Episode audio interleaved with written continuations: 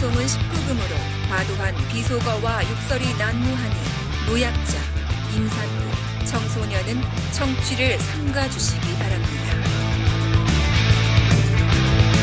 팟캐스트 EJ와 이동형 TV의 콜라보 374회입니다. 시작하겠습니다. 예, 저희 EJ가 지금 몇 주 연속으로 열린민주당 특집을 하고 있습니다. 예. 그전에는 이제 최고위원들 모시고 방송을 했고, 오늘은 후보자들, 후보자들 모시고 방송하겠습니다. 대표성을 가진 두 분인가요? 그럼요. 어허. 일단 1번이 왔지 않습니까? 8번은 왜 왔어? 8번이 그러면? 2번 될 거야. 8번이 왔어. 왜?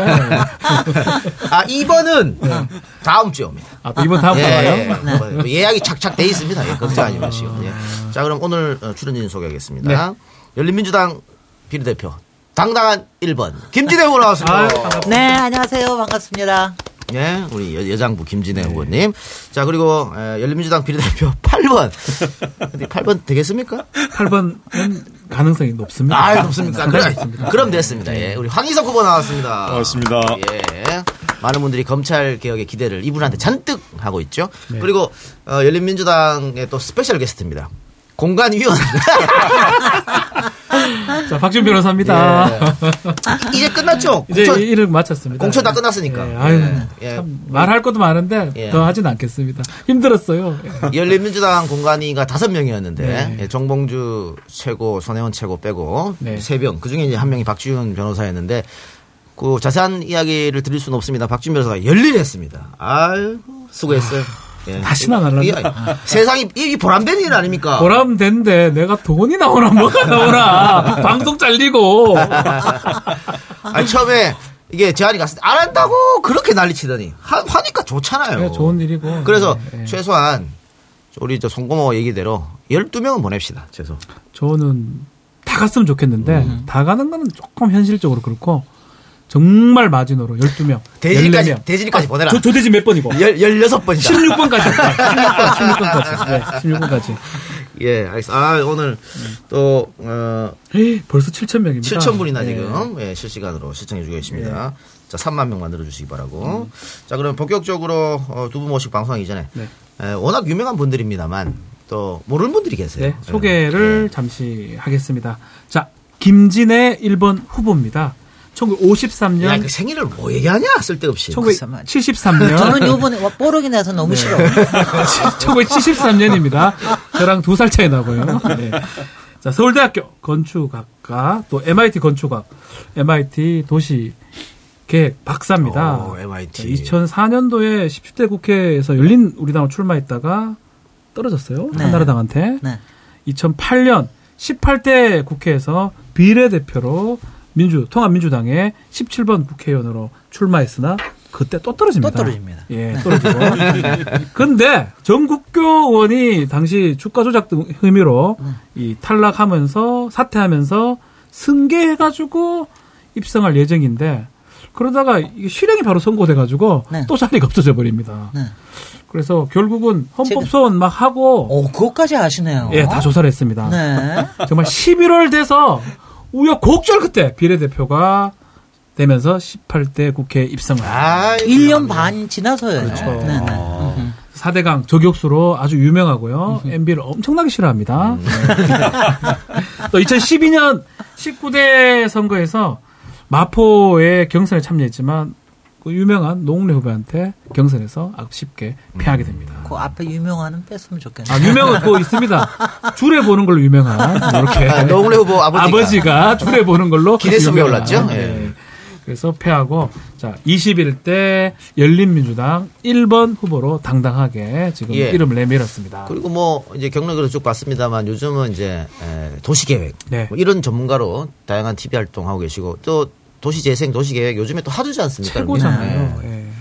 이번에 들어가서 그런 일 하십니까? 아니, 근데 솔직히는 뭐 저 활동한 거 별로 없고요. 네. 저는 굉장히 자유인으로 살아왔어요. 그래서 이렇게 저술을 하고 방송하고 강연 나가고 그리고 뭐 글쎄, 그 뉴스공장에 아마 목요일날 도시 이야기 네. 그걸 하니까 굉장히 뭐 많이들 저기 기억해 주시고 그 무엇보다도 이제 알쓸신잡 유시민 이사장하고 같이 그 나갔잖아요. 그렇죠.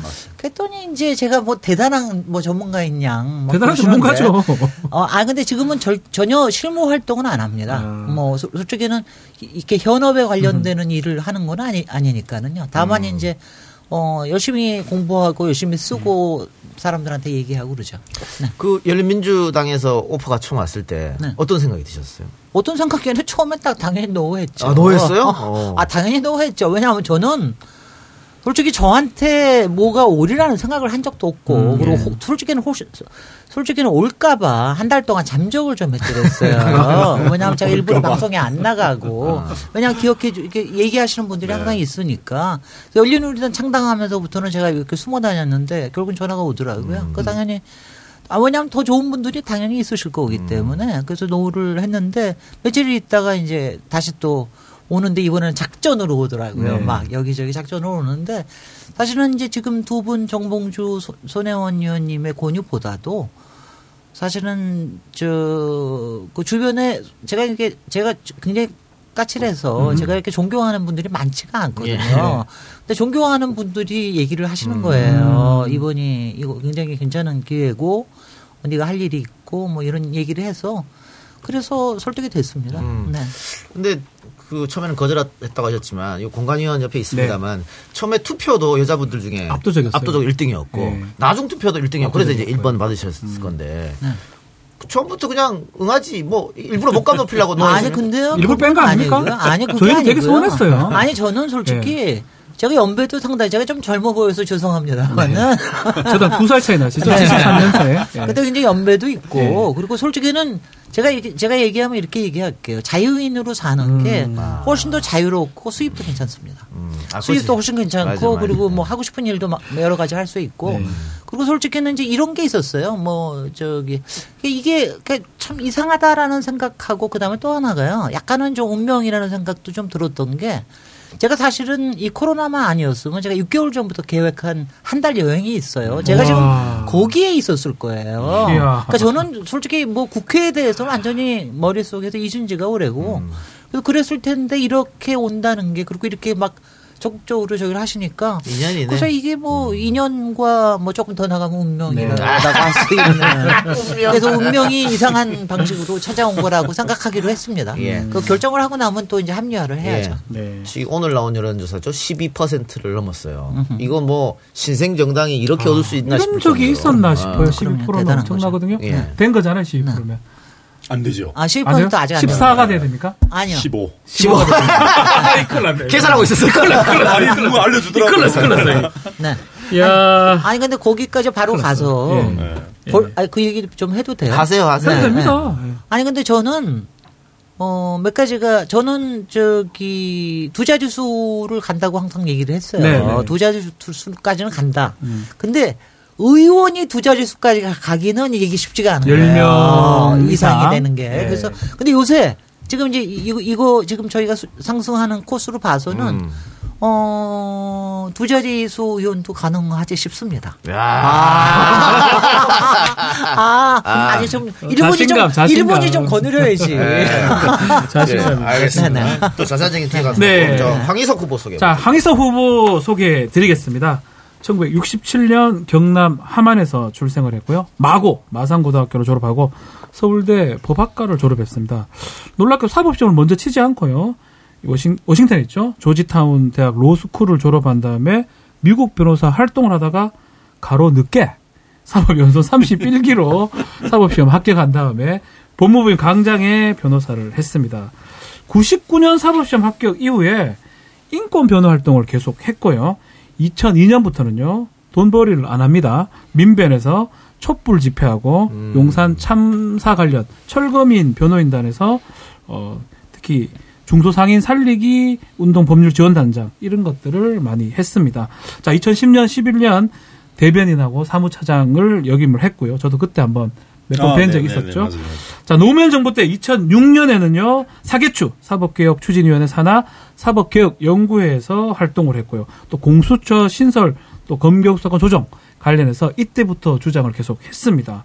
자, 박원순 시장 법률특별 보좌관도 했고, 나꼼수 변호인단도 했고요. 자, 조국 전 장관 시절 때 법무부 인권국장 겸 검찰개혁 추진단장을 했습니다. 예, 우선 궁금한 거는 왜 미국 로스쿨 갔다가 뒤늦게 빼겨? 저는 알기로는 처음이에요. 예, 사법 시험 그런 사람은 없을걸요?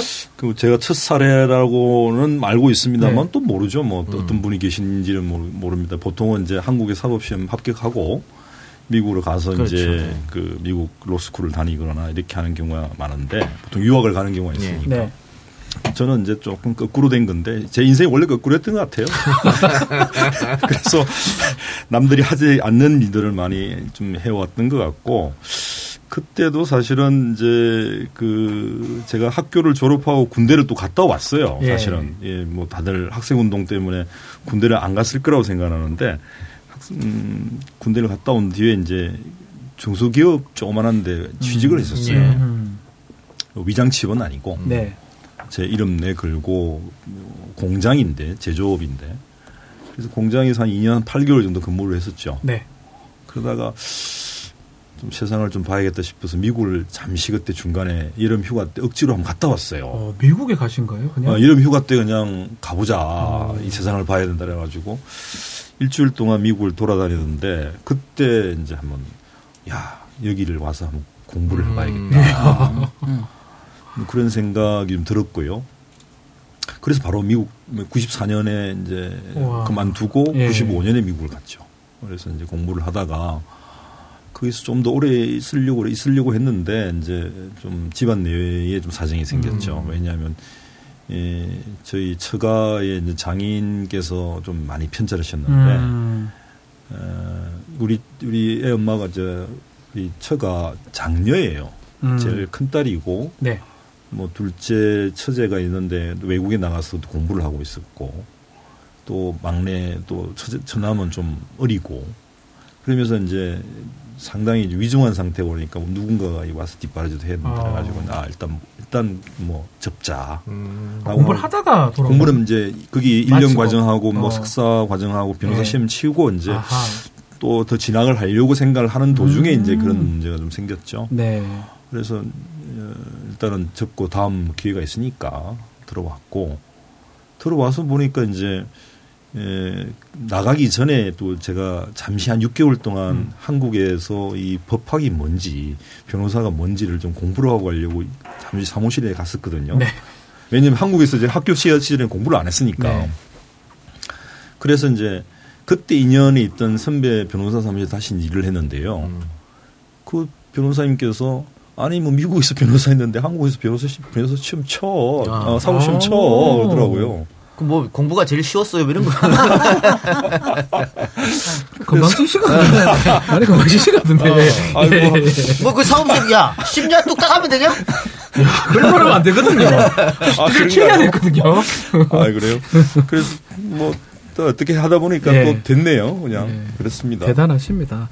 원래 반대의 경우는 있어요. 사법시험 한 다음에 뭐 로펌에 다니다가 로펌에서 보내줘서 미국의 뭐 LLM이나 이번에 있죠 사실은. 민주당 강남에 후보된 그 친구 김현장 거기도 이 사법 치고 하버드로 나중에 그건 보통 네. 정상적인 일반적인 모습이에요. 김한규 후보 거기도 뭐 저희 법무관 같이 했었는데 네. 김한규 후보 같은 사람이 김현장에 들어갔다가 일정 연차에 외국에 가는 거거든요.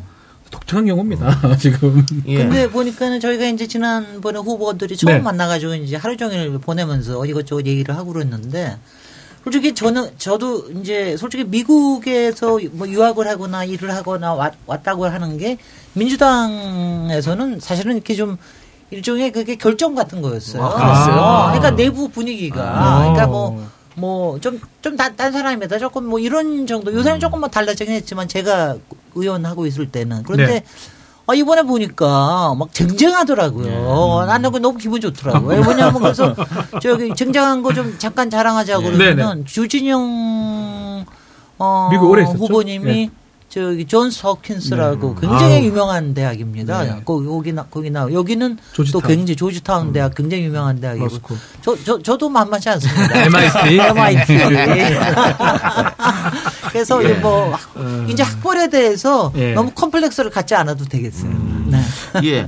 그리고 이제 임권국장으로 갈 때 네. 우리 민주당 지지자들 또 여권 지지자들이 굉장히 기대를 많이 했었거든요. 네. 그런데 얼마 있다가 사표를 쓴다. 그래서 이거 출마다. 민주당으로 출마다. 그런데 왜 출마하지도 않고 사표를 왜 쓴 겁니까 도대체? 아니 근데 이건 좀 해명을 해야 될 것 같아요. 인권국장은 이미 이제 정부 초기에 제가 임명을 받아서 그러니까 우리 문재인 정부가 출범할 때 추진단장을 이제 인권국장은 했었고 그러다가 이제 조국 전 장관이 취임을 하시고 취임하신 날 저를 이제 그 검찰개혁 추진지원단장을 맡아달라라고 이렇게 된 거죠. 그래서 이제 추진지원단장을 맡았는데 한 달 하고 한 뭐 대여세 있다가 장관께서 이제 사임을 하셨잖아요. 네. 그래서 이제 이게 좀 제가 봉쳤죠 사실은. 물론 대충 감은 좀 잡았습니다만 그게 또 공식적으로 얘기되는 것과 그렇지 않은 또 차이가 있으니까. 그래서 사임하시고 나는데 원래 보통 보면은 같이 뭔가를 하던 사람들이 중에서 소위 대장이 되는 분이 그만두시면 네. 같이 이제 그만두는 경우도 있잖아요. 근데 이제 그렇게 할 수 있는 상황이 아닌 거예요, 제가. 상황은 그렇게 이제 그만두는 게 맞는데 뭐 장관께서 먼저 나가시고 있으니까 저는 당연히 지키고 있어야 되는 상황이 돼버린 거죠. 왜냐하면 만약 그만두어버리면 이게 쓸려 나가버린 거니까. 근데 이제 뭐 전 내 안팎의 이제 상황이 새로운 장관께서 오실 때까지는 좀 버텨달라 그런 요구가 있었고 그렇다면 제 역할은 그런 것 같다라고 이제 그렇게 생각을 한 거고요. 추미애 장관께서 이제 임명을 1월 2일 날 임명을 받으셨죠. 네. 그래서 제가 1월 6일 날 제가 사의를 표명을 했는데 그 전에 사실은 또 장관 후보자 시절에 제가 사의를 표시를 했죠. 미리 했고 1월 6일 날에는 공식적으로 제가 이제 사표를 제출을 했던 거고 뭐 그런 과정입니다. 예, 새로운 뭐 출마 이런 거 생각도 안 하셨을까요? 그때는 이미 제가 볼 때는 1월 달에는 사실은 출마는 생각하기는 어려운 상황이었죠. 물론 뭐 그럴 것이라는 얘기도 있었고 그다음에 이제 제가 많이 버티고 다녔습니다. 아 그래요? 저도 버티렸어요. 미안합니다. 예. 아니 뭐 미안하실 그렇고 그만두고 나서 이제 그만두기 전후로 사실은 제의가 있고 뭐 이런 거 검토해보라는 얘기도 있었어요. 근데 이제 그때는 상황이 너무 힘든 상황이고 출마 여부 문제보다는 일단 조국 전 장관과 새로운 장관의 취임 이 문제로 겪던 때라 좀 너무 힘들었고 약간 좀 쉬자 이런 분위기가 좀 컸었죠. 그럼 같은 질문. 처음에 연락 왔을 때 어떤 생각이 드셨고? 어디? 열린민주당에서. 이제 이 얘기를 사실 해야 될 것 같아요. 제가 일요일까지 뭐 추천을 받았다든가, 네. 일요일 추천받았다는 걸 일요일에 들었어요. 네. 그래서 저는 몰랐죠. 이 얘기를 해도 될지 모르겠는데, 네. 네, 저희 얘기를 하겠습니다. 네. 이거는 정말 처음 얘기하는 겁니다. 이름이 되게 선순위에 있었어요. 저희는 1,000명을 지정을 해서 그 중에 400명이 답이 왔는데, 남녀 1명씩, 예비 1명씩. 그러니까 그렇게 하다 보니까, 뭐 김연아도 있고 박세리도 있고 뭐 난리도 아닙니다. 저도 있었습니다. 네, 이동영도 있고요. 어지간한 유명한 사람 다 있어요. 자천 아니에요, 자천. 그 당원한테 했으니까 이동영 당원이 아니니까 네. 아닌데 저도 네 편과 세 편과 있었고요. 네. 그 와중에 우리 김진애 후보는 상당히 많았고 여성 중에 뭐 제가 상당히 앞순이었어요. 황희석 우리 후보님도 되게 앞순인데 제가 같이 계속 보면서 손혜원 언니 자꾸 넘어가는 거예요. 그러니까 제가 넘어가길래 이걸 뭐라 하기도 뭐하고 얘기해야 되나? 네. 뭐 이왕 해라. 착각을 하신 거예요. 그래서 제가 그 프로게이머 황희도하고 착각했어. 제가 그 마지막 쯤에 제가 답답. 제 생각에는 그래 걔가 괜히 좀 뭐가 있다고 생각하고 마지막 쯤에 제가 되게 괜찮은 분인데 네. 제가 개인적으로 참 좋아하고 이분 넣기 좋은데 왜 이분을 자꾸 빼느냐 하니까. 프로게임을 왜 넣어? 아니, 연락 원래 하는데, 또 공관위원이었어요, 민주당에. 네, 네. 그래서 이제, 안 맞다고. 안 맞지, 민주당 안 맞다고 생각했는데, 네. 제가 설명을 해드렸죠. 그때, 이게 된 거예요. 이렇게 됐어요. 그 사람이야! 이러면서, 그때 새롭게 하면서 뒤늦게 연락이 간 겁니다. 그래서 그래서 저는 뭐 사실 생각도 안 했고요. 얘기하면 안 그날 되는데. 시골에 갔다가 이제 일요일 날 올라왔는데 뭐 주말 사이 연락을 내가 받았는지 모르겠으면 주말에는 제가 전화를 거의 안 받으니까 모르는 번호는. 정봉주 의원한테 예전에 아이고 열린민주당이 출범해가지고 아주 이게 뭐 독자적으로 잘 갈 것 같다라는 취지로 이제 문자를 제가 보냈죠. 예. 그랬더니 전화가 온 거예요. 당신한테 연락 안 갔어 그러는 거예요. 우리 다 했거든요 원래는. 그래서 무슨 연락 그렇게 했더니 저는 뭐 평상시에 이렇게 반말처럼 서로 얘기하기도 하니까 무슨 연락 그렇게 했더니. 아니 당신이 앞순위 올라있던데 엄청 거야. 뭔 무슨 순위 그렇게 했더니. 아니 그 제가 아니까 제가 연락을 하라 하는데 그 자꾸 빼버리니까 네. 뭐가 있나 속으로 저만 고민을 한 거지. 좋은 차 또 전봉준도 얘기 안 하고. 네. 왜 저 두 사람은 이 사람을 싫어할까? 이게 제 혼자 고민을 계속 했었어요. 제가 이게 큰일 했다고. 이게 제일 큰일이에요. 제가 했던 것 중에 딴 거 없어요. 이게 제일 큰일이었어. 그래서 알게 됐고요. 그래서 이제 이 뭐지 이렇게 이제 깜짝 놀랐죠. 그래서 아니 이 상황은 나는 이해가 안 되니까 뭐 이게 접수가 안 되니까 그래서 그 다음날 같이 보자. 예. 이렇게 이제 월요일 밤에 둘이서 만났죠. 그랬더니 이제 상황을 얘기를 해주더라고요. 예. 정봉주 의원이 우리 방송에 출연한 다음에 아주 네. 귀한 약속이 있다고. 형 술 한잔 하고 가야 돼. 아니 그러니까 가야 돼. 어디 가는데요? 이 약속이었어요. 우리 언제 얘기를 하지만 되게 중요한 약속이다. 그래서 그날 아마 얘기를 했고 그 바로 응답했습니까? 아니 그때는 응답을 안 했죠. 예. 그날 정봉주 의원이 뭐라고 얘기했냐면 뭐 이런저런 얘기하다가 제가 검찰개혁 계속 얘기를 하길래 근데 검찰개혁은 자연스럽게 간다. 4월 총선 끝나고 나면은 안 갈 수가 없는 거다. 이거는 더 본격적으로 드라이브 걸어야 된다 하면서 지금 열린민주당은 그것도 중요하지만 이 지금 코로나 때문에 국민들이 굉장히 힘들어하는 상황이고 실제 상황이 굉장히 어렵다. 네. 이거에 대해서 누군가 얘기를 안 하냐. 왜 그 스피커가 없냐. 네. 이 얘기를 했더니 그 내용 좋다 그러면서 다음날 BJTV에 나와라. 머리 썼네. 내가 그런데 경제학도도 아닌데 거기 가서 뭐 하냐라고 했더니 아니 당신이 그 이야기한 거 문자를 줬거든요. 네. 당정청에 있는 사람들한테 2월 28일 날 쭉 뿌린 게 있어요. 이게 굉장히 민심이 굉장히 중요한 문제다 이거는. 그래서 보낸 게 있는데 그걸 제가 보여줬더니 이거 되게 중요하다 하면서 BJTV 나오라는 거예요. 그래서 알았다라고 술김에 제가 알았다 이렇게 얘기했어요. 그랬더니 갔더니 이제 거기 낚인 거야 BJTV에. 그래서 이제 할 수 없다 당신 나가야 된다. 뭐 생각해 봅시다. 뭐 이래 된 거죠. 예. 근데 이렇게 열렬한 지지를 받을 줄 예상했었습니까? 전혀 못했죠. 진짜로 못했어요. 나는 순번이 있다는 것도 몰랐고. 정말 그거는 궁금해요. 네. 그때 그 인권단장, 개혁단장 하시면서 네. 대중적인 관심이 굉장히 몰리는 거 알고 계셨어요 그때? 왜냐하면 저 그 자리에 있으면 아는지 모르는지 잘 모르겠어요. 본인이 아셨어요? 뭐 왜냐하면 첫 번째 1호 인사다. 네. 조국 전 장관의 1호 인사라는 말로 뭐 신문이 났더라고요. 저는 뭐 생각도 안 했고요. 그냥 안에 내부에서 잘 스포트를 해주면 되겠다라고 생각을 했는데 의외로 그게 큰 뭐 이슈가 돼버린 것 같고 그다음에 이제 10월 15일 날이 국정감사가 있었어요. 네. 법무부에 대해서. 보통 법무부 국정감사가 국회의원들이 법무부에 와서 하거든요. 네. 근데 이제 조국 전 장관 문제 가지고 조 장관을 국회에 불러놓고 소위 말해서 좀 공격을 해보려고 속된 말로 족치겠다라는 생각을 하고 국회에서 하겠다라고 이제 결정을 한 모양이에요. 그래서 10월 15일 날이 국정감사하는 날인데 10월 14일 날 그 조 장관께서 사임을 표시를 했죠. 네. 그래서 이제 전부 다 어떻게 생각했냐면 법무부 간부들이 국정감사 굉장히 편하게 가겠다고 생각했던 모양이에요. 왜냐하면 조 장관에 대해서 공격하려고 다들 준비를 했으니까 네. 그렇죠. 장관이 없어져 버린 상황에서 물어볼 게 없는 거죠. 그러니까 이제 다들 편하게 생각했던 것 같은데 그 자리에 제가 이제 대타로 난타를 당했죠. 뭐 온갖 얘기가 다 나왔던 것 같고 옛날 거 뭐 페이스북까지 뭐 트위터까지 이야기 막 긁어내가지고. 맞아. 그게 있었구나. 막말. 역시 그게 있었구나. 막말인지.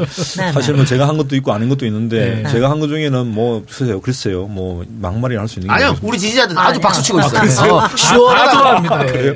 뭐 그랬는지 모르겠습니다만 어쨌든 공직자가 되면 국정감사에서 그 자리에서 바로 반박을 하고 같이 맞짱을 뜰 수는 없어요. 그렇죠. 그거는 뭐 예의이지 않습니까? 또 국민을 대표해서 나온 거니까. 그렇습니다. 그런 부분에서는 네. 저도 말을 할 게 많았습니다만 그 자리에서 또 그걸 가지고 뭐 갑론을박한다는 것도 모양사납고 뭐 잘 살펴보겠습니다라고 그냥 꿋꿋하게 네. 버티는 수밖에 없었죠. 네. 그때 아마 제가 뭐 욕을 많이 먹으면서 악명이 높지 않았을까라는 생각을 합니다.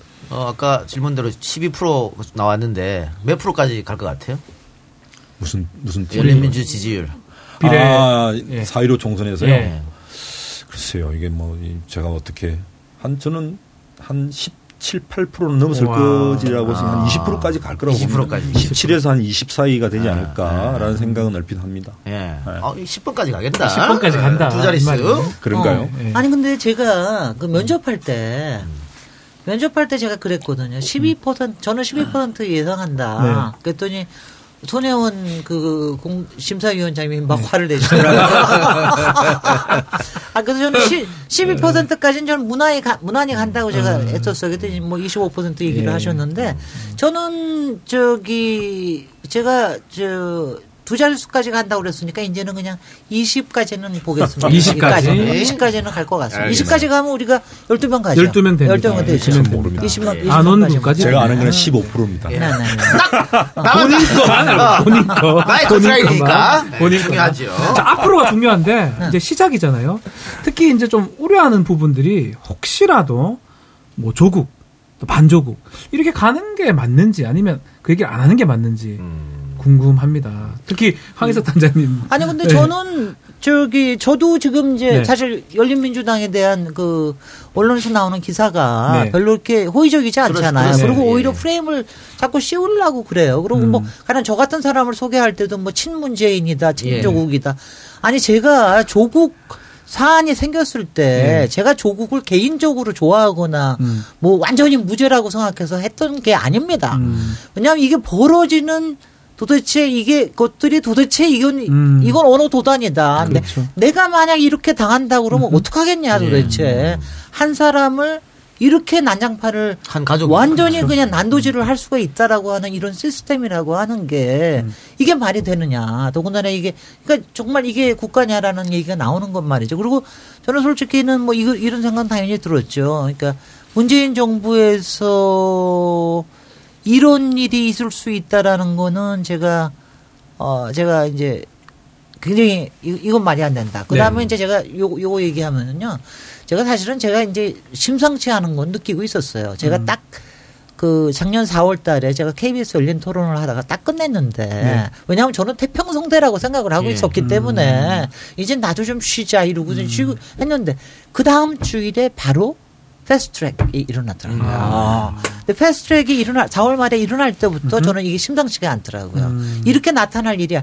그러고 나서 검찰과 그 다음에 이게 나가는데 이게 조짐이 이게 순간이에요. 4월부터 6월, 7월까지 바로 확 가버립니다. 확 가는데 그거에 대한 제가 이제 상당히 나쁜 징조를 보게 됐습니다. 거기에 조국 당시 전 장관이 말하자면 일종의 희생양으로 이제 타겟이 된 거죠. 그리고 지금 그러고 난 다음에 지금 벌어지고 있는 일들 지금 가령 윤석열 장모권에 대한 사안이라든가 이런 거는 작년 10월 달부터 문제가 제기됐음에도 불구하고 몇 달 동안 내버려둘 거 아니에요.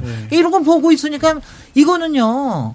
많이들 그러니까 조국이 뭐 어떻게 도덕적으로 하더니 왜 그럴 수가 있느냐 이런 얘기하는 게 아니라 그 사람이 무슨 일을 했든 이렇게 당해서는 안 된다는 겁니다. 그렇죠. 저는 그것 때문에 그래서 제가 친조국 아니에요. 저는 조국 후보하고는요 딱 북토크 한 번 해본 적밖에 없어요. 그러니까 지금 언론에서는 뭐 친문 인사들을 전면 배치시켰다, 친조국이다 이렇게 프레임 짜는 것 같은데. 네네. 제 개인적 생각은 어차피 그 민주당 지지자들이 이제 표를 찍어줄 것이고 조금 더 나가면 이제 중도층. 예를 들어 뭐 국민의당 찍을 생각을 했었는데 거대 양당이 싫어서. 근데 보니까 국민의당 후보들이 영 아니야. 뭐 이런 사람들. 이런 사람들 표를 얻을 거기 때문에 그 친조국이 뭐 안 되냐? 이렇게 해도 상관없을 것 같은데 어떻게 보세요? 그냥 뭐가 안 되냐? 친조국이 뭐 어떠냐나. 아니 저는 친조국이라고 얘기하는 게 저 이렇게 얘기를 하죠. 아니 저는 조국 후보는 제가 뭐 조국 장관은 뭐 제가 개인적으로 인정하고 좋아하는 분입니다. 근데 여하튼 기본적으로 친조국 그러니까 조국 저기 상황에서 조국 상황에서 문제가 되는 문제에 대해서 우리가 투쟁하는 거 이거에 대해서는 저는 그러니까. 당연히 필요한 거예요. 그리고 그게 바로 검찰개혁하고 검찰개혁하고 연결되는 거고. 뭐 저는 조국이 아니라 조국의 상징은 검찰개혁이라고 보는데. 저도 마찬가지 생각이고요. 일종 그 뭐 언론에서 만든 프레임이고 급주는 거죠. 사실 근데 이 문제에 관해서 우리가 굴릴 문제는 전혀 없어요. 제가 뭐 사실은 제가 며칠 전에 검찰 쿠데타였다라고 성격 규정을 했는데 그 검찰 쿠데타, 검찰의 권한을 함부로 남용하고 민주로 선출된 정부를 뒤흔들기 위한 일부 검찰 하나회 조직의 준동이라는 문제에 대해서 명백하게 우리가 심판을 해야 되죠. 그 문제를 회피할 문제는 아니고요.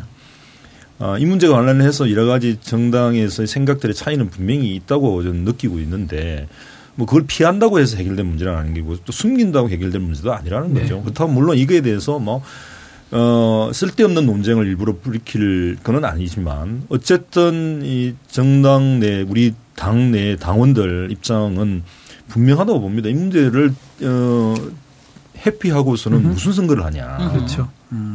뭘 위해서 선거를 한다는 거냐. 개혁을 가장 일선에서 막고 있는 사람들이 누군데 그에 대해 명백한 심판을 하고 평가를 해야 된다는 것을 우리 회피할 수는 없는 거라고 생각합니다. 알겠습니다. 예. 자, 그 방금 또 검찰 쿠데타 SNS 얘기해 줬으니까 왜 그런 글을 썼는지는 우리 광고 듣고 와서 하겠습니다. 기대해도 좋습니다. 예. 아주 자, 지금 궁금합니다. 실시간 18,000명 들어와 계십니다. 광고하면 한 500명 빠지더라고요. 광고는 많이 빠져요. 30초만 참여했는데 참아 30초만. 빨리 읽을 테니까요. 아니, 광고는 맨날 노란 짝딱 씹었는데 광고가 있어야 우리도 먹고 살 거 아닙니까? 출연료도 주고. 나가지 말. 자, 광고. 아무도 묻지도 따지지도 않고 가입하셨다고요? 정말이에요. 제가 가입한 보험인데 뭐가 보장되는지 하나도 모르고 있더라니까요. 제대로 가입했다고 생각했는데 보상금이 너무 적게 나왔다고요. 정말이에요. 두꺼운 약관을 읽어봐도 모르겠고 보험은 너무 어려워요. 걱정 마십시오. 마이보험 체크가 도와드립니다. 보상받을 때 어떤 서류가 필요한지, 얼마나 보상받을 수 있는지 이미 가입된 보험 상품도 분석해주며 전문 설계사가 20여 개 보험사의 다양한 상품 중에서 당신에게 가장 유리한 것을 추천해드립니다. 1800-7917 마이보험 체크로 지금 전화주세요. 1800-7917 인터넷 한글 주소 my보험.com 또는 카카오톡에서 아이디 검색 마이보험을 친구 추가하여 상담하실 수 있습니다. 박지희씨 코업이 또 완판됐네. 와 정말 대단해. 재구매가 많아서 그런 것 같아요. 먹어보면 아침이 다르다고 하잖아요. 오빠도 그렇지? 그럼 코업은 팟캐스트에서 유일하게 9가지 활력원료와 페루산 마카가 콜라보된 활력 비타민이잖아. 형도 매일 먹죠? 나? 코업 없이 못 살지. 내가 방송에서 극찬하는 이유가 있어. 먹은 날과 안 먹은 날의 차이가 확 나. 은선씨도 그렇죠? 네, 먹어보니 왜 코어업 하는지 알겠어요. 저도 적극 추천해요. 팟캐스트 유일 멀티비타민과 페루산 마카의 환상적인 콜라보. 검색창에 코어업 검색하세요. 네. 자, 첫 번째 광고는요. EJ의 처음 찾아온 마이 보험 체크입니다. 정직한 보험 전문가들이 고객 편에서 꼼꼼하게 챙겨주는 보험, 상담, 또 업체 마이 보험 체크는요. 특정한 한 보험회사에 속한 게 아닙니다. 30여 개의 생명보험사, 손해보험사의 모든 보험상품을 비교, 분석해서 고객에게 가장 맞는 보험상품을 구성해서 판매하는 법인보험 대리점입니다. 기존 보험들을 분석해서 잘 가입된 건 챙겨놓고 부족한 거는 또 메꿔주고 보험료를 줄이고 보장은 더 높이는 보험 전문가들의 서비스를 한번 받아보세요. 마이 보험 체크. 최고의 보험 전문가들이 정직하고 양심적으로 당신의 보험을 맞춤형으로 리모델링 해줍니다. 홈페이지는 한글로 my보험체크.com 전화는 1800-7917입니다. 예, 마이보험체크 많이 사랑해주시고 두 번째 광고는 코업 광고였습니다. 매일매일 면역력과 활력충전 9차 완판된 코업.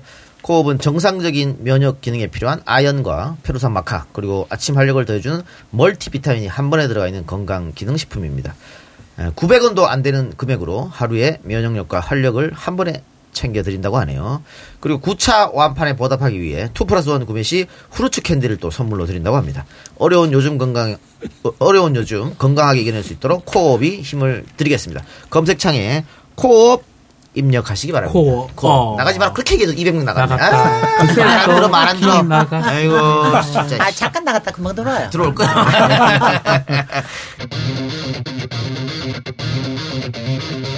예. 자, 그러면 나가는 사람들 아깝게 못 듣도록 빨리 해보겠지. 빨리 하죠. 제가 봤는데 저희가 SNS에서 세력이라고 표현하겠습니다. 쿠데타 세력. 저희가 보는 사람하고 거의 유사하더라고요. 그 이른바 윤석열 사단들이에요. 이른바. 자, 그런 사람들이 네. 검찰 쿠데타다 했던 인사들이다. 문제적 인사들이라고 쓰셨는데 언론 보도를 봤더니 황희석이 그 열린민주 비례 경선에서 표를 많이 받기 위해서 의도적으로 그걸 썼다. 이렇게 분석을 하더라고요. 네. 글쎄요, 그 사람들 의도 모르겠습니다. 해석 나름이니까. 해석은 자유고요. 어쨌든 제가 그를 이 문제에 대해서는 언젠가는 한번 얘기를 하겠다. 국민들한테 이걸 밝히고, 그 다음에 이 문제에 책임 있는 사람들을 분명히 제시를 하고, 이후에 책임을 묻을 수 있는 행동이 나오도록 하겠다라는 생각은 하고 있었죠. 네. 계속. 근데 이제 이런 공적인 장, 어떤 선거라는 틀이고, 그 다음에 국민들의 관심이 공개적으로 열리는 장이기 때문에 이것만한 장은 사실은 없죠. 물론 제가 이제 후보가 되기 전에도 할 수 있지만 그걸 제가 공개한다고 무슨 파급 효과가 있겠어요. 네. 어쨌든 공개적인 장이 만들어진 상황에서는 반드시 이건 저는 책임을 물어야 되고 제가 만약에 후보로 선출된 이유가 있다면 그 역시도 아마 검찰개혁을 제대로 하라라는 어떤 명령 때문이라고 저는 생각을 하기 때문에 어차피 한 판 뜬다고 했잖아요. 그러니까 한 판 뜨는 마당에 그거 대놓고 밝히고 해야죠. 어떡합니까? 야, 국정감사 가가지고 윤석열 총장 나오라고 해갖고 딱 한 번씩. 야, 재밌겠다. 근데 이런 말은 좀 그렇지만 네. 정말 죄송한 얘기지만 네. 윤석열 총장이랑 네. 목소리 이미지가 비슷해요. 목소리도 비슷한데. 목소리 비슷해요. 그러진 않을 것 같은데. 이미지 목소리가 상당히 비슷해요. 덩치도 그렇고 거의 비슷합니다. 키는 제가 좀 훨씬 크죠? 더 네. 훨씬 더 그 말도 쓰기도 어렵네요. 왜냐하면 네. 윤석열한테도 한동안 강직한이라는 말을 썼었잖아요. 한참 동안 썼었죠. 네. 근데 훨씬 더 강직한 쪽이라고 얘기하려고 그랬는데 그것도 아니네.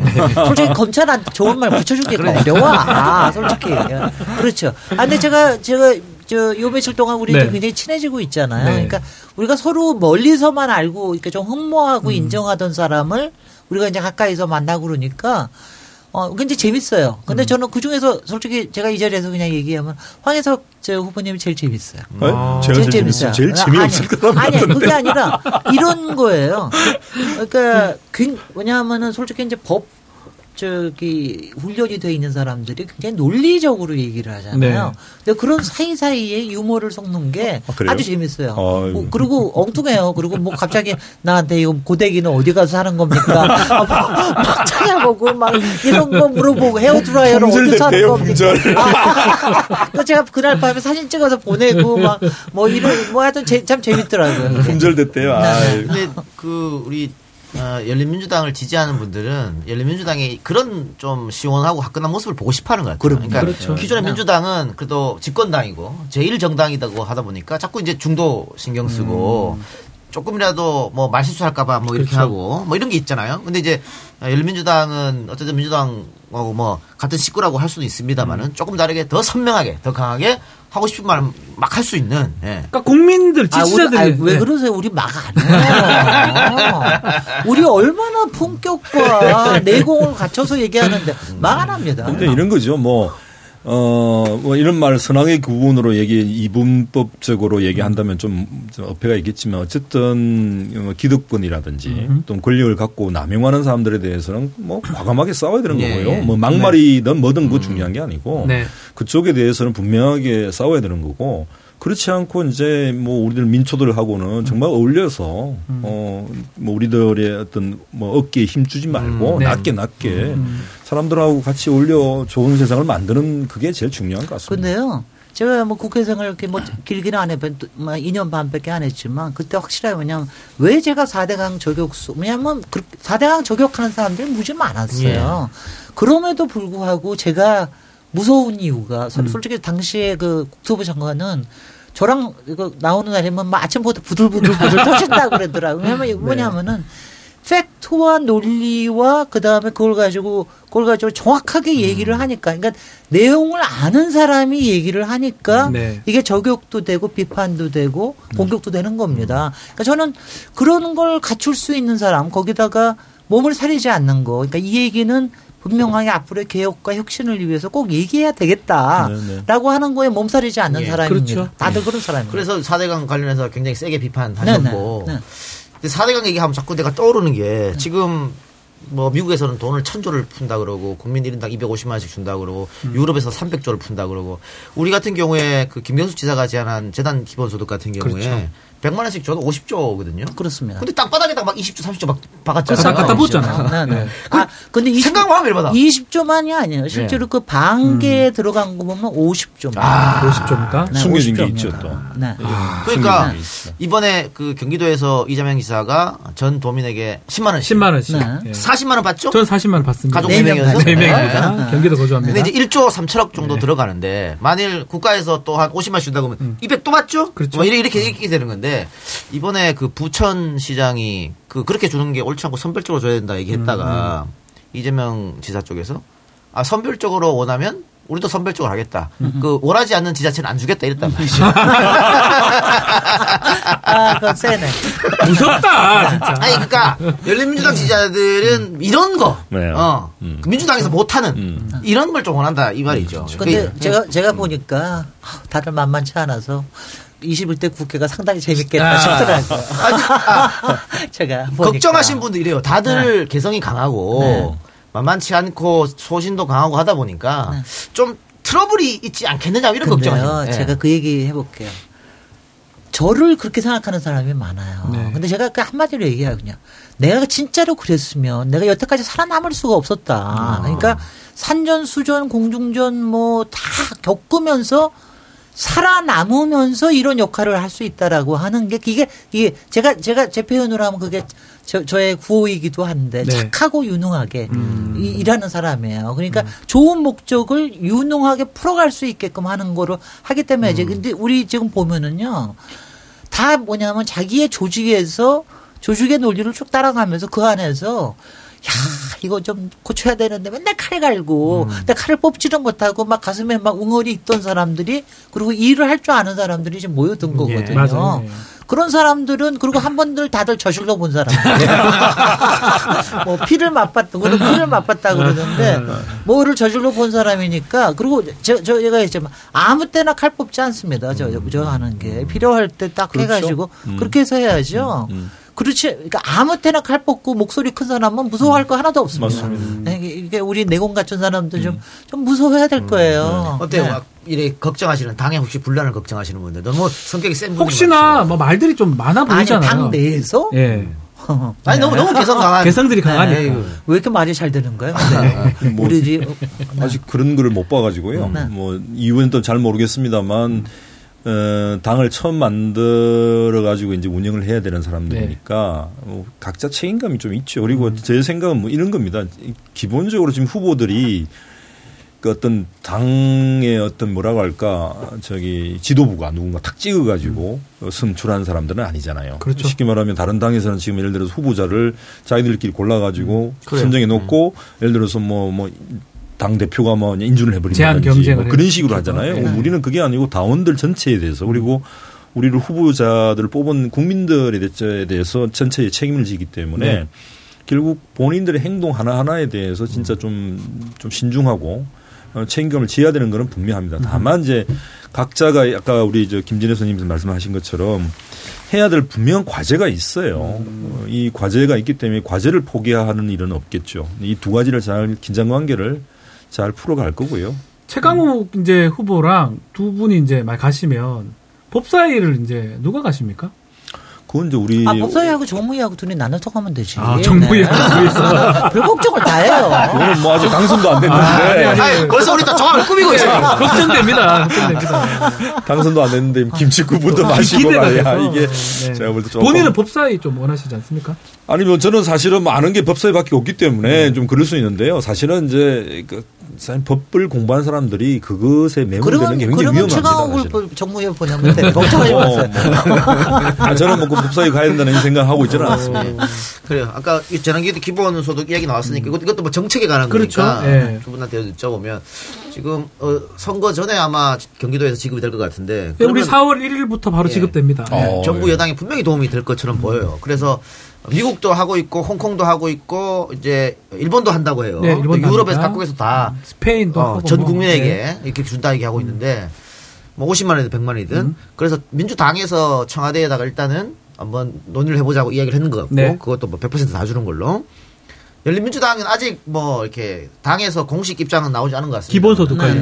저는 근데 이거는 이렇게 얘기하면 돼요. 재난지원소득이라는 거로 네. 얘기를 하면 네. 그건 뭐 반대할 사람이 하나도 없습니다. 그러니까 그거는 굉장히 적극적으로 해야 되는 건데 그렇죠. 이걸 이제 기본소득이라는 개념으로 해서 할 거냐 이거는 별도의 얘기거든요. 그렇죠. 이러면 예, 예. 네, 이거는 별도의 얘기인데 이제 기본 저기 저 더불어 아니다. 일부러 그러시죠? 아니 미래통합당. 일부러 그러신다. 미래통합당. 아니요, 정말로 머리가 저기 미래통합당에서는 말하자면 기본소득이라는 말 자체에 네. 대해서 굉장히 알레르기를 갖고 있습니다. 네. 근데 그 사람들은 몰라서 그래요. 어차피 지금 굉장히 양극화되는 시대를 벗어날 수가 없고 이런 데서는 기본소득이라고 하는 거는 결과적으로는 어느 나라든지 다 채택을 할 겁니다. 네. 근데 다만 이거를 어느 만큼 속도 조절을 할 거냐 이런 거기 때문에 그 부분에 대해서는 뭐 저희는 적절하게 하겠습니다. 예. 네. 네. 저는 이미 뭐 2월 28일 날 아마 이 문제에 대해서 제가 당정청에다가 당이라고 할 때는 이때는 민주당이죠. 더불어민주당이죠. 네. 당정청의 관계자들한테 사실은 되게 왜 이렇게 넣냐. 아. 왜 꾸물거리냐. 어허. 그리고 왜 과감하지 못하냐. 아, 역시. 그래, 이런 걸 원해. 그래, 좋았어. 그런 거를 메시지를 보냈어요, 사실은. 그러니까 그랬더니 뜨뜻미지근한 반항이 오더라고요, 사실은.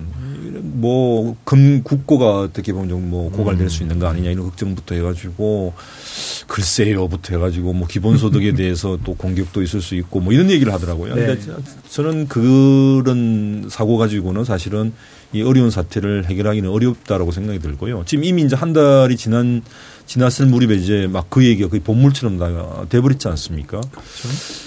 반드시 뭐 개념은 모르겠어요. 저는 이게 기본소득이냐 아니냐 이 논쟁 개념 가지고 따질 문제는 이미 아니고요. 사실은 자영업자나 알바생들, 소상공인들, 하루하루 벌어먹고 있는 일용직 사람들 굉장히 위험한 상태입니다. 맞습니다. 예. 그리고 실제 기간 산업 중에서도 소비자들이 직접적으로 연결되어 있는 산업들도 상당히 문제가 많이 생겼습니다. 예를 들어서 대중교통에 종사하는 사람들.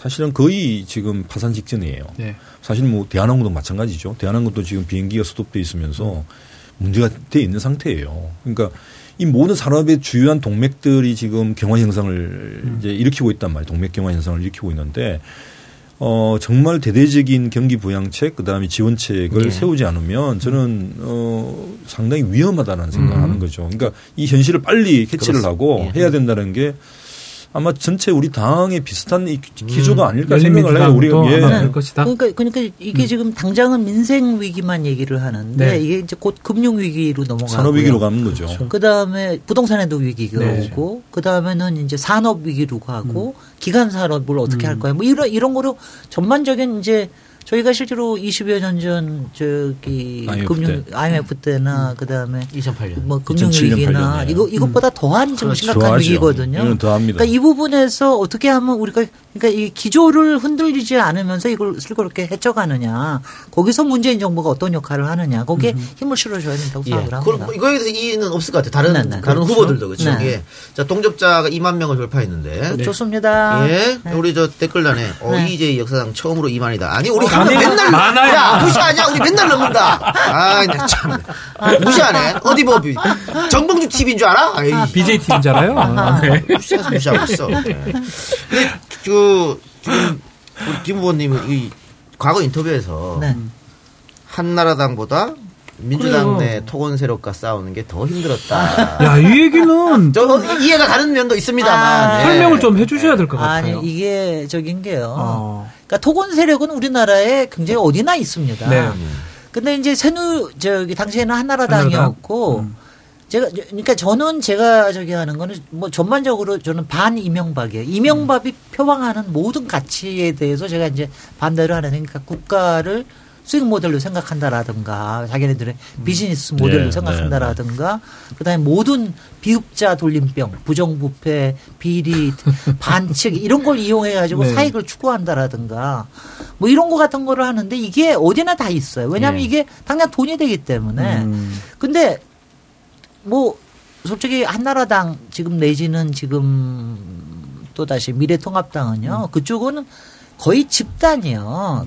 그거의 이해관계로 연결되어 있는 고리들이 그 집단입니다. 네. 근데 이제 민주당 쪽에도 왜냐하면 우리가 뭐 연결이 돼 있죠. 아무래도 거기에 또 관련이 되어 있는 게 있어서 그러니까 가령 예를 들면은 당시에 4대강 제가 저격할 때도 그러니까 제가 2년 반 뒤에 돌아오니까는요 민주당이 어떤 분위기였냐 하면은 아, 그 이제 대통령의 예산도 통과되고 그러니까 이제 좀 그냥 놔두지. 아, 놔둬라 이래요? 이런 식의 분위기예요. 이제 그만하세요. 이제 그만. 민주당 측에서도 좀 중도층을 말하는 거죠. 아, 중도층이고 그다음 자기 지역구의 부동산이 잘 되는 사람들. 그다음에 제가 뉴타운 제가 많이 알려져 있지는 않은데 제가 뉴타운 출구법을 제가 만들었어요. 오. 이게 뉴타운이 얼마나 문제가 되고 있는 걸 다 아는데도 그냥 뉴타운이 문제가 되는 게 뭐냐면은 문제가 그걸로 이익을 보는 지역구가 있는가 하면 그걸로 손해를 보는 지역구가 있어요. 그러면 이게 서로 의견이 다른데 전반적으로 이걸 선택을 할 수 있는 법을 만들려고 그러면 아닌 척 하면서 걸어요. 그렇겠죠. 예. 계속해서 뭐 부동산과 개발 쪽에 이거 하는, 그러니까 그거를 하는 게, 그러니까 항상 그렇습니다. 내부에서 하는 게, 내부에서 이제 이렇게 뒤통수 갈기고 뭐 뒷다리 잡고 뭐 막 이러면은 힘이 들죠. 이게 뭐 모랄이 좀 깨집니다만은 민주당 안에도 그런 세력은 있다. 당연히 있습니다. 그런데 예. 그러면서 우리는 또 앞으로 가야 되는 겁니다. 그렇다고 제가 왜냐하면 저는 부동산이 건강한 부동산을 제가 저기 부정해 본 적도 없고 좋은 부동산 시장을 만드는 거를 해야 되는데 뭐 그런 게 있습니다. 예. 네. 우리 황 후보님은 네. 그 공수처가 이제 여름이면 만들어질 거 아니겠어요? 일단은 법적으로는 그렇죠. 예. 그 만들어지면은 되게 검찰개혁은 자연스럽게 이루어지리라고 보십니까? 아니, 이제 그렇지 않습니다. 그거는 이제 2단계 제가 검찰개혁이 필요하다고 얘기를 했던 이유가 이제 그게 있는데요. 사실 공수처가 사실 약간 기형적 구조로 만들어져 있는 측면이 있죠. 기형적 구조로 만들어져 있고, 그다음에 이제 그 정도 규모 가지고는 과연 전체 공직자 범죄에 대해서 고위공직자 범죄에 대해서 제대로 대처할 수 있을 것인가에 대한 약간 의문은 있을 수 있어요. 근데 어쨌든 지금 출범을 했기 때문에 있는데 제일 중요한 것은 여전히 검찰의 권한과 조직에는 어떠한 변경도 사실은 없다는 거죠. 네. 수사권 조정을 일부를 했습니다만 이제 일부를 해가지고. 경찰도 수사권을 가질 수 있도록 조만간 이제 법이 시행되겠지만 그럼에도 중요 사건들은 그렇죠. 전부 그대로 검찰에 남아 있어요. 거의 다죠. 지금 사실 특수 사건, 공안 사건들은 전적으로 사실은 검찰이 지들이 배타적으로 할 수 있는 거예요. 네. 경찰이 수사를 하다가도 검사가 하겠다라고 하면 다 넘겨줘야 됩니다. 되고요. 하고 싶은 건 하고 하기 싫으면 안 한 것 같은데. 그렇죠. 그렇게 되죠. 그러니까 결국은 이런 시스템이 만들어져 있는 상태이기 때문에 2차의 개혁이 반드시 필요하다라고 보는 거죠. 그래서 그거는 기본적으로 검찰은 수사에 손을 떼게끔 만들어야 된다. 기본적으로. 기소만 할 수 있게. 기소에 대한 통제만 할 수 있도록. 그러니까 수사와 기소를 왜 같이 하는 게 위험하냐면 자기가 수사해 놓고 자기가 기소하게 됩니다. 그러면 수사를 하면서 자기 결과에 대해서 확신을 갖게 되는 거예요. 네. 이 검찰이 그렇게 왔던 겁니다. 특수부들이 대부분 다 자기가 수사해가지고 그 결론 내면 그 결론을 그대로 밀고 나가요. 그렇죠. 기소를 하고 불기소를 하고. 그게 자기는 옳다는 거예요. 그런데 수사와 기소를 원래 이렇게 분리하게 된 그 제도적 배경이 바로 검사 제도에 있습니다. 옛날에 수사가 다 경찰이 했던 거죠. 기소도 경찰이 하거나 개인이 했던 건데 수사를 경찰이 해버리니까 기소를 경찰이 해버리니까 자기 확신이 빠진다. 그래서 수사는 경찰만 하고 기소에 대해서는 법적으로 검토할 수 있는 법률 전문가가 가자. 네. 그래서 법률 전문가를 검사로 만들어서 수사에 대해서 견제를 하도록 한 거예요. 그렇죠. 시작이 그렇죠. 지금 우리는 근데 수사권도 검사한 데가 있고 기소권도 검사한 데가 있는 이런 기형적 구조죠. 최강 막강 권력입니다. 네. 그러니까 쿠데타라고 얘기를 하는 거예요. 그러니까 그 재형국회에서 당분간만 이렇게 하자. 잠시 하자 하는데 그게 70년이 됐잖아요. 그렇죠. 경찰 파쇼가 너무 심하니까 그래도 검찰 파쇼가 낫지 않겠니? 그런데 권력의 개가 돼서 이끌고 와버렸으니까 문제가 있고. 그 공수처가 해서 공수처장을 뽑는데 공수처장이 또 야당이 주장하는 사람으로 되면 그것도 참 머리 아프잖아요. 그렇죠. 그래서 7에 6명이 돼야 되겠죠. 예, 그렇죠. 지금 그 뭐 다른 데서 추천하는 거 빼고 여당 2명, 야당 2명 이렇게 추천하게 돼 있는데 여당은 뭐 민주당이 2명 추천할 거고. 그렇죠. 야당은 야당 2명이니까 미래통합당에서 1명 추천하고 저의 생각은 열린민주가 구속단체가 돼가지고 1명 추천합니다. 1명 추천하게 되면 실제로 이제 안 그런 선거 얘기를 하시니까 시나리오 중에 하나입니다. 왜 사실 교섭단체가 야당 쪽에 소위 더불어민주당과 이쪽 말고요. 야당 쪽에를 할 수 있는 그 외의 당에서 교섭단체가 2명이 이제 선출하게 되는데 거기서 열린민주당이 하나를 지명할 수 있는 권한을 갖는 게 왜 중요하냐 얘기 있는 거죠. 실제로 예. 굉장히 중요합니다. 이번 선거에서 야 공수처장 시켜주세요. 무슨 소리야? 자격제자 15년 되잖아. 연도는 맞는데. 네, 여러분 농담이었어요. 농담이고요. 자, 앞으로 지금 이제 선거운동 시작되는데. 네. 열린민주당은 선거운동을 어떻게 합니까? 아, 그러니까 이게 비례만 궁금해요. 지역구를 안 하니까. 지역구 없으니까. 네. 선거운동을. 저는 이번에 처음 알아듣고 너무 재밌는데요. 네. 그러니까 비례대표를 내지 않는 정당은 네. TV나 방송이나 이런 데서를 못 하더라고요. 지역구겠죠. 비례대표가 아니고 지역.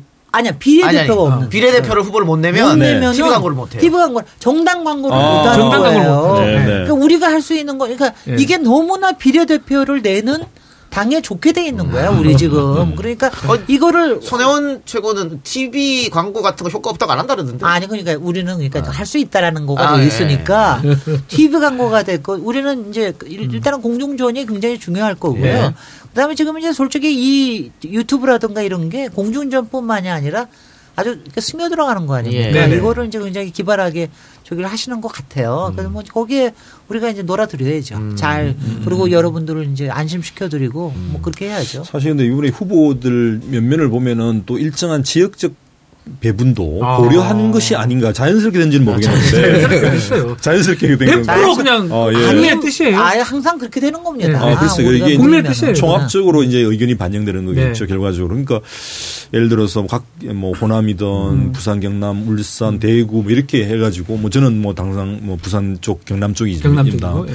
대구 쪽에 안원구 후보도 계시고 울산 쪽에는 또 다른 후보 계시고 그렇죠. 황명필 후보도 계시고 호남 전북, 쪽에도 있고 최강욱도 전을 북도고요. 이렇게 다양하게 분산이 되어 있고, 아, 이게 또 한편에서는 일종의 의도하지 않은 시나리오 아닌가라는 생각이 들어서 이분들이 각각의 지역에서 또 한편의 한 몫을 저는 할 것으로 생각합니다. 네. 네. 저희가 뭐 유세를 할 수는 없습니다만은 다 훨씬 더 재밌는 방식으로 생각을 해내겠습니다. 그러니까 그 단독으로 만일 뭐 꿈을 그리는 겁니다. 단독으로 교섭단체가 되면은 구태여 민주당 합당할 필요는 전혀 없습니다. 없는데 훨씬 밖에서 제2야당 하는 게 훨씬 민주당과 문재인 정부한테 도움이 되는 거니까. 근데 만일 민주당 1당이 안 됐다. 그렇죠. 그러면 안 되겠지만. 그랬을 때는 이제 또 합당 얘기가 나올 수밖에 없잖아요. 가능성이 있는 건가요? 그리고 네네. 지금 민주당 지지자들 중에 나는 후보들은 열린민주가 너무 좋은데 그래 일당이 안 될 수가 있으니까 더불어시민당 가겠다 하는 분도 계세요. 그리고 이 열린민주 사람들이 지금은 안 그렇겠지만 진짜 권력을 얻고 당선이 되면 뭐 자기들 마음대로 할 수도 있지 않느냐 이렇게 걱정하는 분도 있어요. 그래서 열린민주당 후보들 중에서 지지하시는 분들이 그러니까 그런 걱정을 덜어드리기 위해서라도 뭐 손혜원 의원이나 정봉주 최고도 그런 얘기를 했어요. 끝나면은 그때 가서 이제 보고 합당할 수 있다. 합당 가능성 있다. 네, 본인들은 어떻게 보세요? 그건 뭐 너무나 당연한 거예요. 그러니까 열린민주당의 역할이라고 하는 게.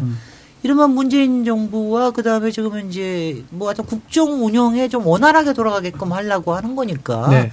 그러니까 그거는 상황에 따라. 그러니까 열린민주당의 역할이요.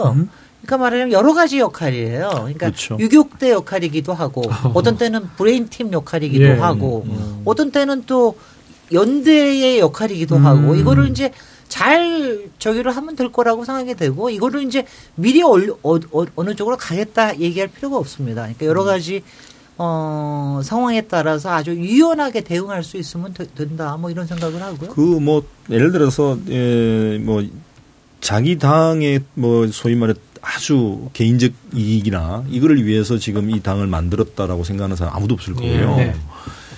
어쨌든 전체적인 공통의 목표에 어떤 따라갈 거고 네. 그거는 뭐 저는 의문의 여지가 없다는 생각을 하고요. 이거를 벗어나는 순간 제가 볼 때는 공통분모가 있는데 그걸 벗어나는 순간 이거는 뭐 제가 볼 때는 당으로 존립하기 어렵죠. 그거는 확실합니다. 아이 든든합니다. 알겠습니다. 자. 광고 한번 든든합시다. 자, 가기 전에 든든한 김에 광고 한 김에 나가지 마라. 2만 명 넘었는데.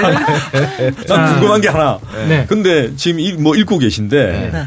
그걸 보면 이게 화면이 나오는 겁니까? 다른 화면이 나오는 겁니까? 그 앞에 있잖아요. 저기 앞에 아, 이게 나오는 거예요? 네. 아, 우리 목소리만 네. 나가고 네. 거의 뭐 옛날 60년대, 뭐 50년대 무성 영화 같은 느낌이 들었는데. 아니, 지금 근데 저희는 의도적으로 대기업 광고를 안 봤습니다. 네. 아, 뭐 그렇겠죠. 중소기업과 상생하는 의미에서. 그래서 뭐 포털 이런 데 가면 굉장히 비싸잖아요. 싸게 광고를 받고 광고 효과가 되게 커요. 좋은 제품을 우리 청취자 시청자분들이 또 사용할 수 있도록 윈윈하는. 꼭 열린민주당 같은. 갑시다. 광고하겠습니다. 형 오늘 왜 이렇게 기분이 좋아 보여? 너 내가 탈모 제품은 꽉 잡고 있는 거 알지? 근데 형이 기다리던 탈모 샴푸가 드디어 나왔거든.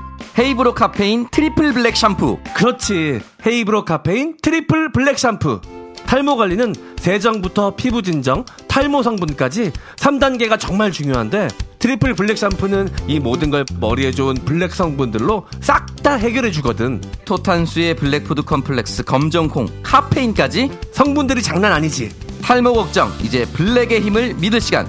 헤이브로 카페인 트리플 블랙 샴푸. 지금 즉시 헤이브로를 검색하세요.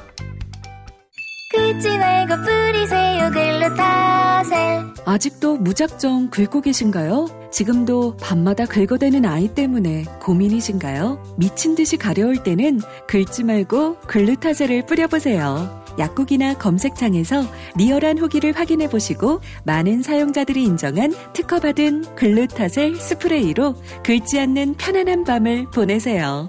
긁지 말고 뿌리세요 글루타셀. 세 번째 광고는 탈모 걱정 이제 블랙의 힘을 믿을 시간. 강력한 3단계 블랙 탈모 케어 헤이브로 카페인 트리플 블랙 샴푸입니다. 머리 감을 때마다 빠지는 머리카락에 스트레스 받으시는 분들 많죠. 숱 없는 머리 때문에 스타일링에 고민이 되시는 분, 이제는 두피에 좋은 블랙 성분들이 가득한 올 블랙 탈모 샴푸 헤이브로 카페인 트리플 블랙 샴푸를 써보시기 바랍니다.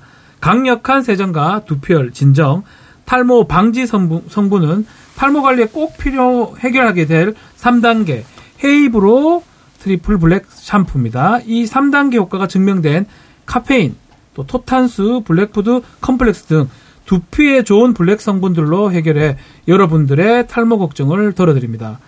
여러분들 탈모 걱정을 덜어드리는 강력한 3단계 블랙 케어. 헤이브로 카페인 트리플 블랙 샴푸. 믿을 수 있는 블랙의 힘이 궁금하시다면 지금 헤이브로를 검색해 주세요. 자, 광고 가세요. 제가 필요한가요? 위험하신 것 같아요. 위험하신 것 같아요. 제가 써보고 제가 말씀을 드릴게요. 그리고 이제 마지막 광고입니다. 글루타셀 가려움 완화제 글루타셀 스프레이. 그동안 EEJ를 통해서 꾸준히 알려온 제품이죠. 민감한 피부는 긁지 않는 것이 피부 관리의 출발. 긁지 않아야 피부가 편안해지고 예뻐집니다. 지금 긁고 있다면 특허받은 글루타셀로 꾸준히 관리해보시기 바랍니다. 밤새 긁어댄 아이부터 여기저기 가려워하는 어르신, 약을 사용하기 곤란한 임산부까지 글루타셀은 이미 많은 분들에게 필수품이 되어가고 있습니다. 글루타셀은 전국에 있는 글루타셀 취급 약국이나 인터넷에서 구입할 수 있으며 재구매 고객들마다 대용량 이벤트 계속한다고 합니다. 긁지 말고 뿌리시기 바랍니다. 글루타셀. 이건 제가 필요한 것 같아요. 어르신 가져가야 될 것 같아요. 출연료 같아요. 출연료입니다. 가려울 때 좋잖아요. 특히 환절기에. 아, 예. 환절기 때. 그렇죠. 네. 예. 알겠습니다. 자, 그러면 이제 좀 슬슬 마무리할 때가 됐으니까. 그렇죠. 한 시간 넘었고 국회에 들어가서 어떤 일을 하고 싶은지. 뭐 우리 김 박사님은 네. 뭐 도시재생 도시 관련 뭐 이런 겁니까? 저는 아무래도 이제 국토 정부 저기 교통 쪽에 아무래도 역할을 좀 해야 되는데 저는 뭐 사실은 이제 저기 지금 문재인 정부가 크게는 가락을 잘 잡고 있기 때문에 큰 무리가 없는데 오히려 좀 빠뜨려지는 게 있어요. 그러니까 가령 지금 이제 도시가 지금 굉장히 많이 바뀌거든요. 요새 빈집 문제라든가. 그렇죠. 예. 그리고 도시도 수축이 됩니다. 자꾸 인구 줄어들고. 그러니까 이거에 대해서 대응하는 것도 필요하고요. 그 다음에 이제 제가 요번에 그 얘기를 했는데 반기생충법이라고 얘기해야 될지 탈기생충법. 그러니까 그 우리 여기 알쓸신잡 기생충에 이제 반지하, 옥탑방 지금 문제가 굉장히 심각하거든요. 예. 이제 이거에 대한 공공관리와 이제 업그레이드에 대한 지원 이런 것 같은 것도 좀 이제 좀 적극적으로 하려고 하고요. 네. 그 다음에 제일 중요한 게 이제 제가 국회의원 할 때부터 했는데 아직도 못 하고 있는 거. 전세 전월세 계약 갱신 청구권과 임대료 상한제 이거 21대 국회에서는 꼭 해야 되겠습니다. 임대료 상한제 정말 꼭 해야 되겠습니다. 훌륭하십니다. 준비된 의원 같아요. 네. 그 한 달 정도 고시원에 산 적이 있는데 와 이거는 진짜 와 이게 미치겠더라고요 정말로. 네. 근데 우리 젊은이들이 그런데 살고 있잖아요. 그쵸 말이에요. 네. 제가 고시원 할 때 신림동에서 오래 있었거든요. 그러니까 이 주거 문제 힘들어요 진짜.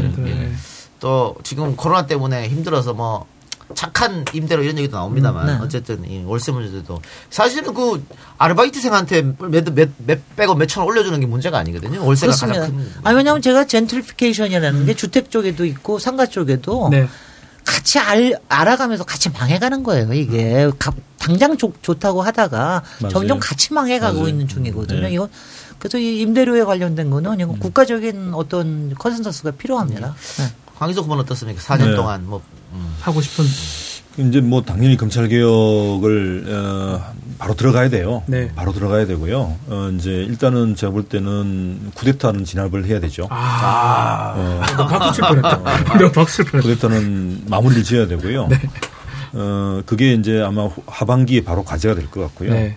그 다음 문제는 검찰개혁 이제 2차 검찰개혁의 방향하고 이제 법안들을 준비를 해야 됩니다. 그게 하나의 큰 과제고 그게 핵심적인 건 이런 겁니다.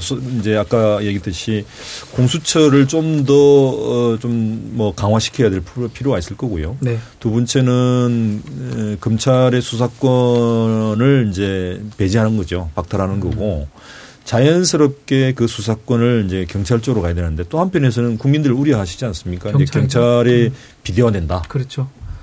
당연히 이제 우리가 이제 자치경찰제하고 경찰 권한을 또 분산시키고 조직을 또 분산시키기 위한 방안들을 준비를 하고 있는데 그럼 방안만 준비되어 있고 지금 현재까지는 구체적인 스케줄이 나오지를 않았어요. 네.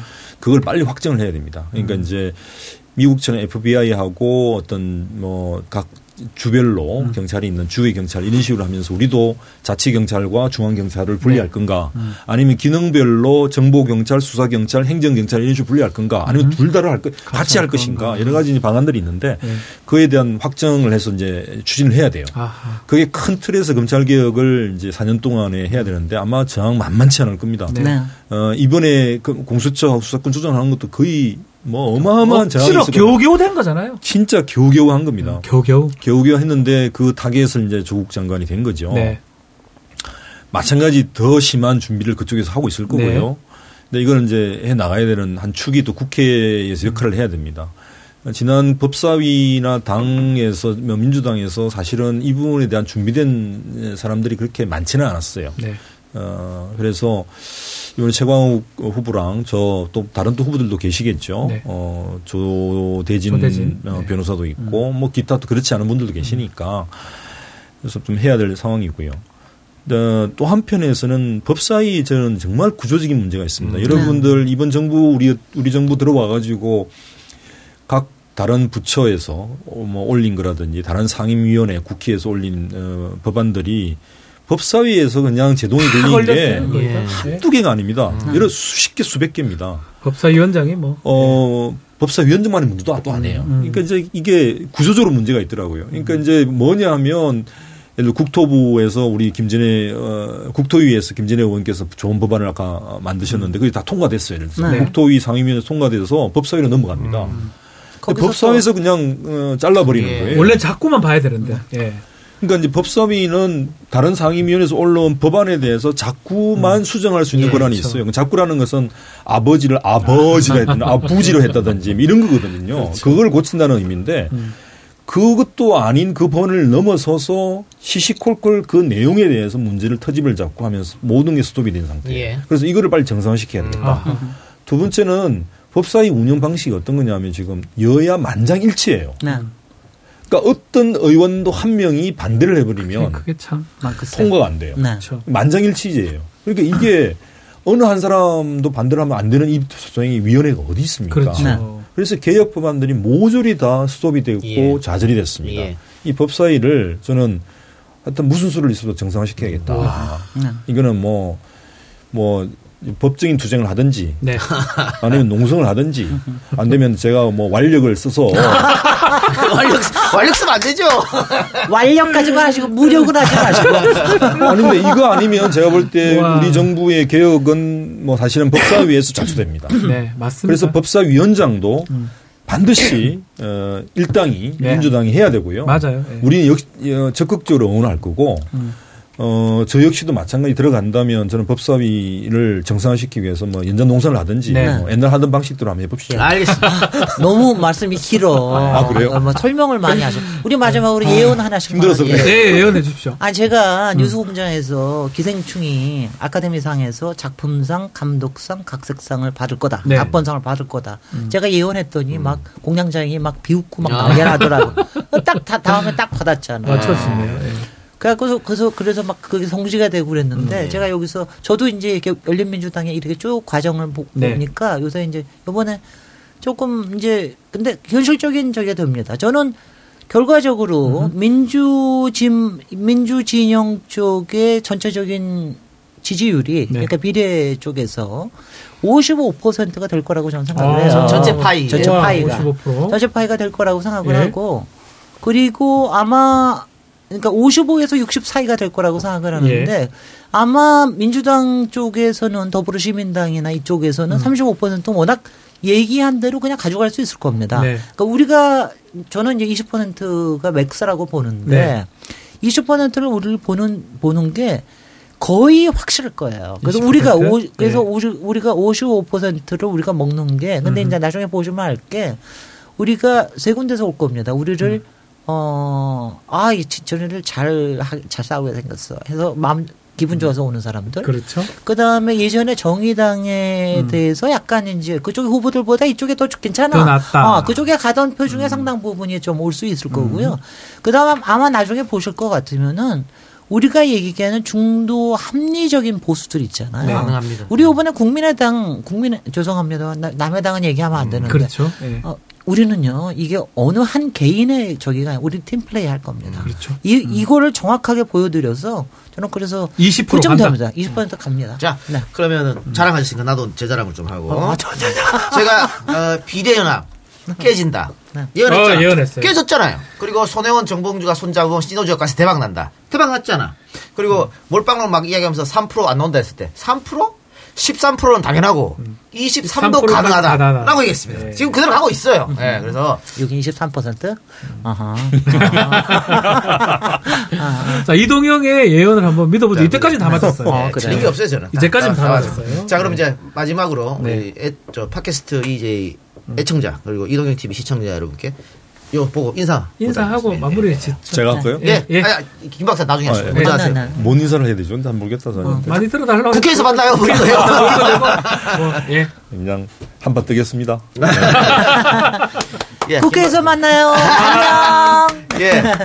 네. 지금 황우원님은 본인이 당선되기 위해서도 열심히 뛰어서 열린민주를 홍보해야 되고 김 박사님은 저는 팀을 만들어야 되기 때문에 열심히 해야 돼요. 그러니까 저 이게 팀 프로젝트 팀이거든요. 맞습니다. 이거 팀을 제대로 만들어야 돼요. 김 박사님은 당연히 당선이지만 1번이니까 그럼에도 불구하고 정말 많이 뛰어져서 팀을 만들고 또 열린민주를 홍보해 주시고 그래서 더불어시민 열린민주 다 시너지 효과를 내서 네.